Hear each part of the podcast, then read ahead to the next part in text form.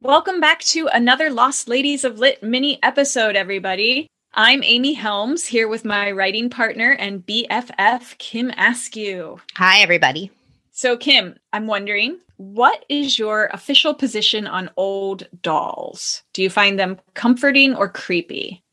I'd say a little bit comforting, depending on the doll. I just ordered a Raggedy Ann doll that looked like the one that I had when I was a kid for my daughter, but most of the time kind of creepy, maybe. Yeah, I think it can be a combo of both for sure. Yeah. Today we are going to be talking about a lonely doll. And if you're a listener who already knows that reference, I am sure you are stoked for this episode. If, however, the phrase, the lonely doll, does not register for you at all, then Kim and I are very excited to introduce you to a children's book that I think is going to become your new obsession. Or maybe it's just me. I don't know. Kim, are you as fascinated by Dare Wright and her Lonely Doll series as I am? Yes, absolutely. I think was introduced to Dare Wright and her books through Lauren Sarand, who was one of our guests in the past. And also my sister had somehow, I think, gotten them for her daughter, Chloe, and I read them to her when Chloe was young. Yeah, which, you know, they were definitely interesting and unforgettable.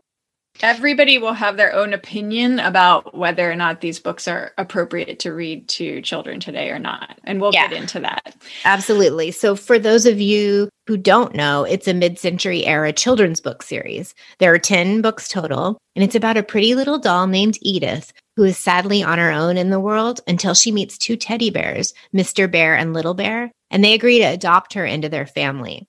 Edith and Little Bear usually get up to all sorts of mischief in the stories, which are told through these amazingly creative black and white photographs, typically taken in and around New York City. Mr. Bear is their stern yet loving protector. We as the readers get an almost voyeuristic look into their lives together.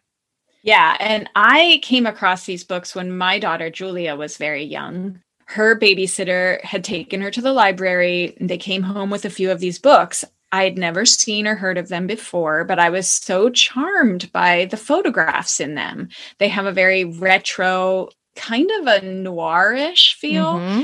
And the way that these inanimate objects are arranged in the shot, they very much come to life. So there's a shot where the doll, Edith, is tumbling down off a ladder, for instance, and it feels cinematic. You feel like she's really falling, you know? They feel real and they feel alive. They absolutely do. And there's something also very dark about them. So I love that you said almost noirish. There's a feel of something maybe kind of sinister going on in them. And they're very striking for that reason.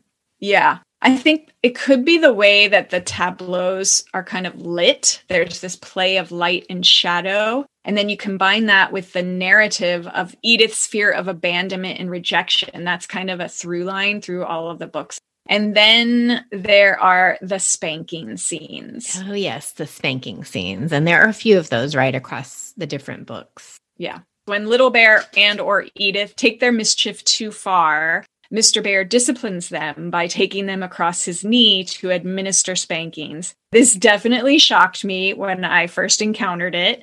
It's totally inappropriate for a children's book in this day and age, but obviously when the books were published in the late 50s and 60s, it wouldn't have been seen as any big deal. So I know there are parents who probably wouldn't want to expose their kids to it, and I understand that, but there's also just so much to love about these books. And frankly, even if you don't have kids, I think you should check these books out. They're that terrific. Yet, for as adorable and creative and brilliant as these books are, they are somehow unsettling. Like you said, Kim, I mean, there's one of the sequels. It's called Edith and Big Bad Bill. Big Bad Bill is a bad bear, and he winds up kidnapping her, gagging her, and tying her to a tree. So, yeah, you know, maybe not for kids. Right. I see them as more art books almost now. Amy's right about that scene. And it also takes us back to the creepy, cute paradox of dolls. And I know a lot of people have said the darkness that seems to lurk in the periphery of these books springs from the author's own tragic life. Yeah. I think you could rightly say that Dare Wright was a bit of a lonely doll in her own right. she had some issues, which we'll get into, and there was a lot of sadness in her life, but there was also a lot about her life that was utterly fantastic. She literally lived a fairy tale existence in some respects. So let's just get to the bottom of it all. Nice pun, Amy. Let's go for it. Okay, so let's dive in here. So there are a couple of great biographies out on Dare Wright, which I would definitely recommend you guys check out. One is called The Secret Life of the Lonely Doll, The Search for Dare Wright by Jean Nathan. And that's the one I read in preparation for this podcast. But then there's also a biography written by Wright's own goddaughter, who is now the heir to her estate. That's a woman named Brooke Ashley. And that book is called Dare Wright and the Lonely Doll. Yeah, to really understand Dare Wright, you have to first know about her mother, because the two women really go hand in hand. It makes me think of Little Edie and Grey Gardens. Oh, yeah, that's a good comparison. Yep. Right. Her mother's name was Edith Stevenson. She went by Edie. And she was a very well-known portrait painter. She was from Youngstown, Ohio, and was later based out of Cleveland. For decades, she was highly sought out by the region's and later the nation's wealthy and distinguished art patrons. She went to the White House to paint President Woodrow Wilson. That painting actually, though, was ruined in a fire, sadly. She also did a portrait of Winston Churchill from a photograph, which apparently still hangs at the University of Bristol in England. Greta Garbo later commissioned her to paint her portrait, so she was kind of big time. Yeah, she was a big deal and really talked about and written about. Actually, in terms of her popularity as an artist, Edith Wright, the mother, she reminds me of the fictional Dallas O'Mara from Edna Ferber's novel So Big, which we talked about back in July. She was this well-respected painter. She had boundless confidence and chutzpah. She was always promoting herself and her achievements. She absolutely loved publicity. She was a little mendacious, too, because she could fib a little to make herself sound more impressive, and she did that a lot. But she was able to earn a decent amount of money for herself painting. She had to hustle for that money, actually, though, because she was a single mom. Her marriage to Ivan Wright had fallen apart, and by 1920, Edith and her 5-year-old daughter, Dare, were out on their own. And this is where the story gets pretty weird. So Dare had a brother who was 2 years older than she was. His name was Blaine. And in a series of strange events, when the parents split, Blaine ended up moving to New York with his father, and then Dare went with her mother. And it was sort of never spoken of.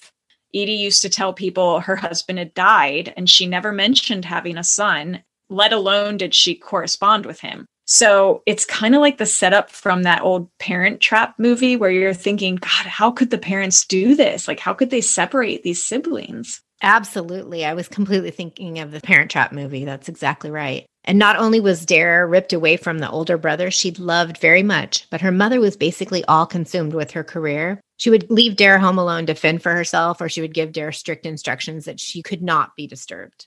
As a result, Dare wound up finding comfort and companionship in her dolls, including one that she'd been gifted by her mother.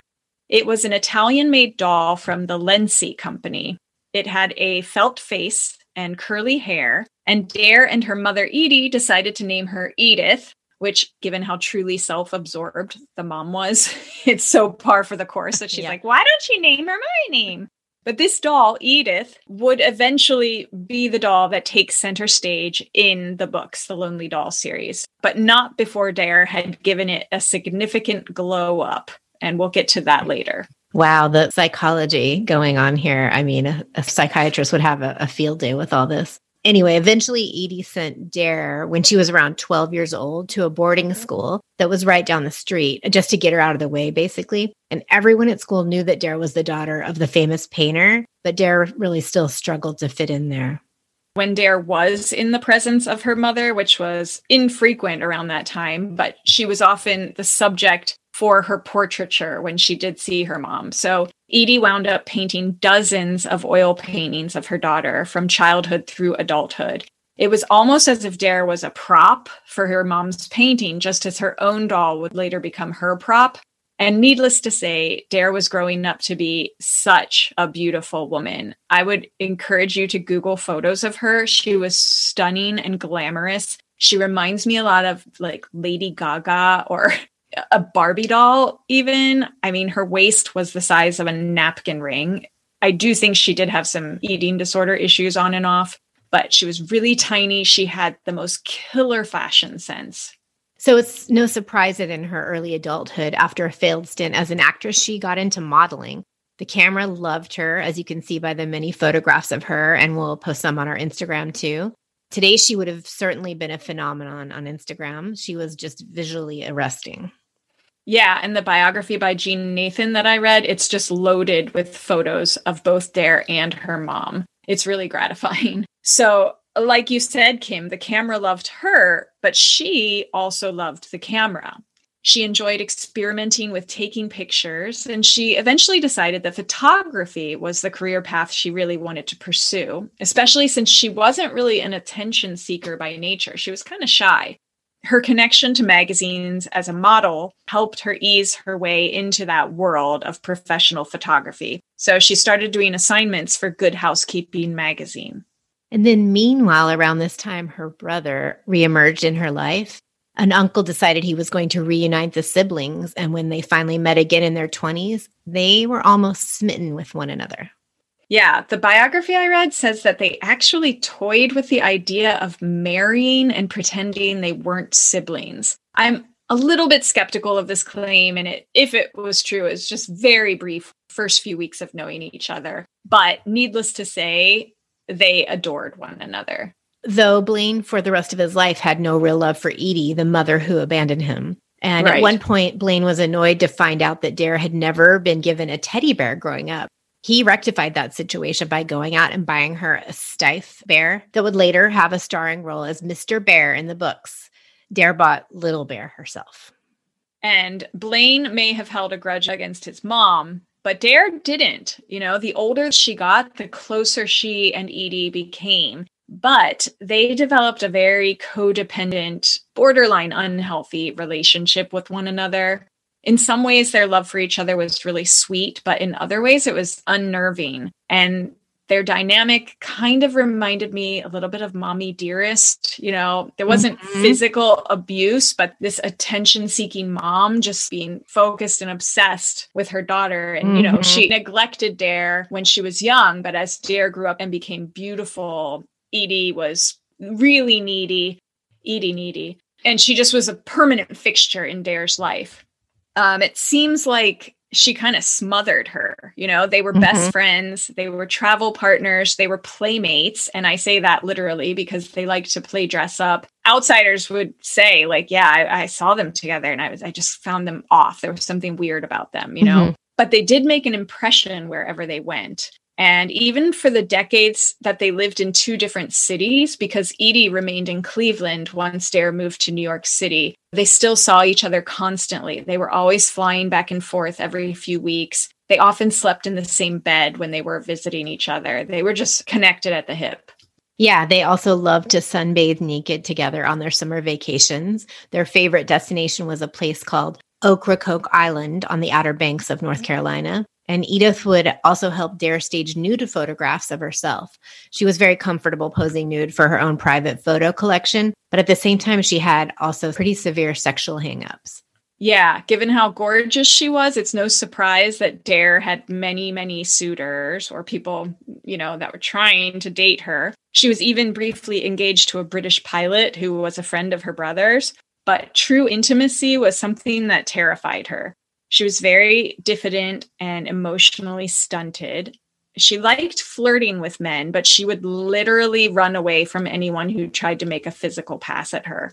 There's actually a really heartbreaking story about a divorce lawsuit that Dare got dragged into.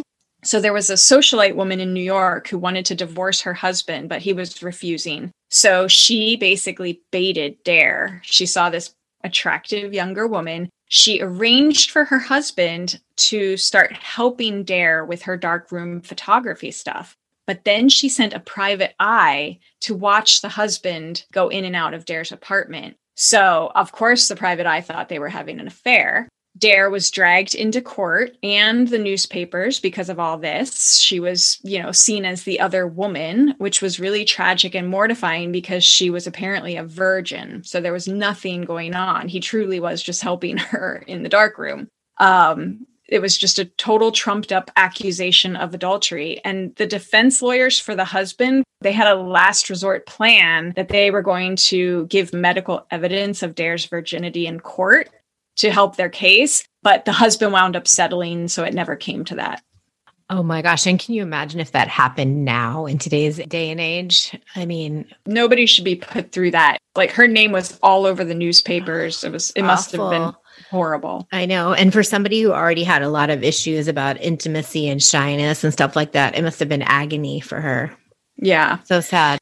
So everyone who knew her described her, despite her glamorous and fashionable persona, they said she was really ethereal and childlike and, quote, not of this world. And she was also damaged. So think of like a fairy with broken wings. That's the best way to think about her. She's also described as the sort of person you either instantly loved or you found exceedingly odd.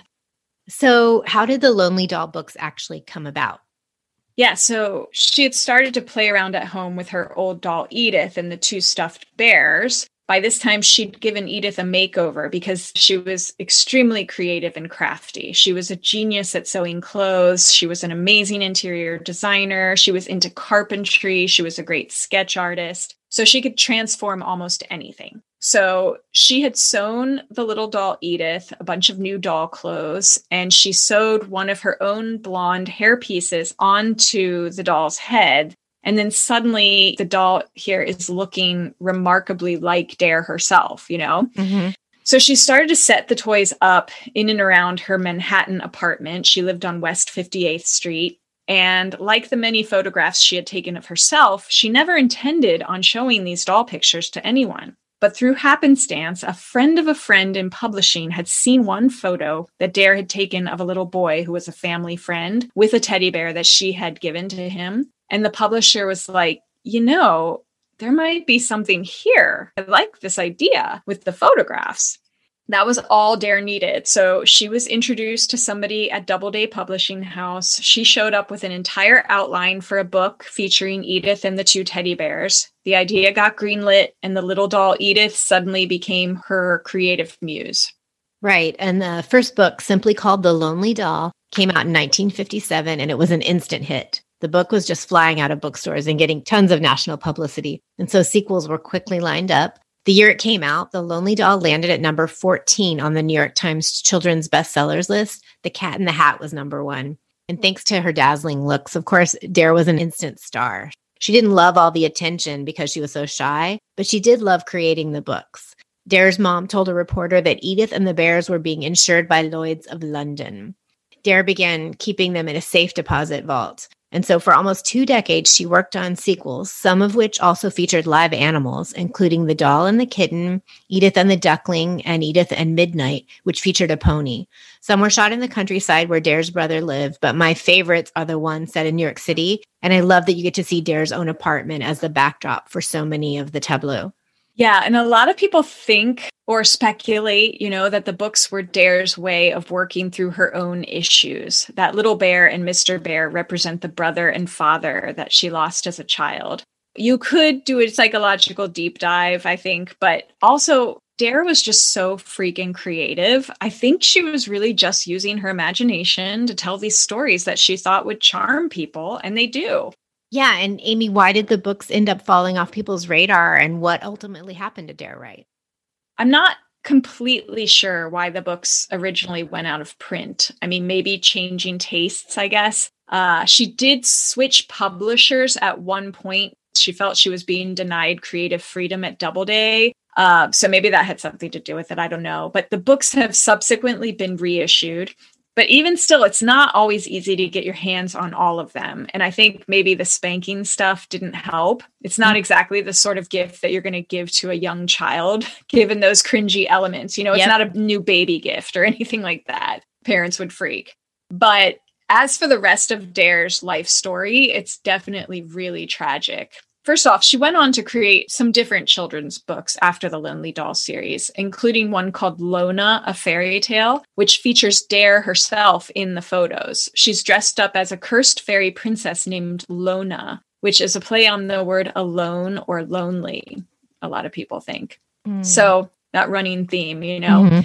She was nearing 60 when she did this book, by the way. And my God, if you look at pictures from it, she still looks unbelievable. She looked like she was in her 30s when she was pushing 60. It's really hard to believe. But after the death of her mom and then the death of her brother, she quickly started to spiral. She went downhill. She was more lonely than she had ever been.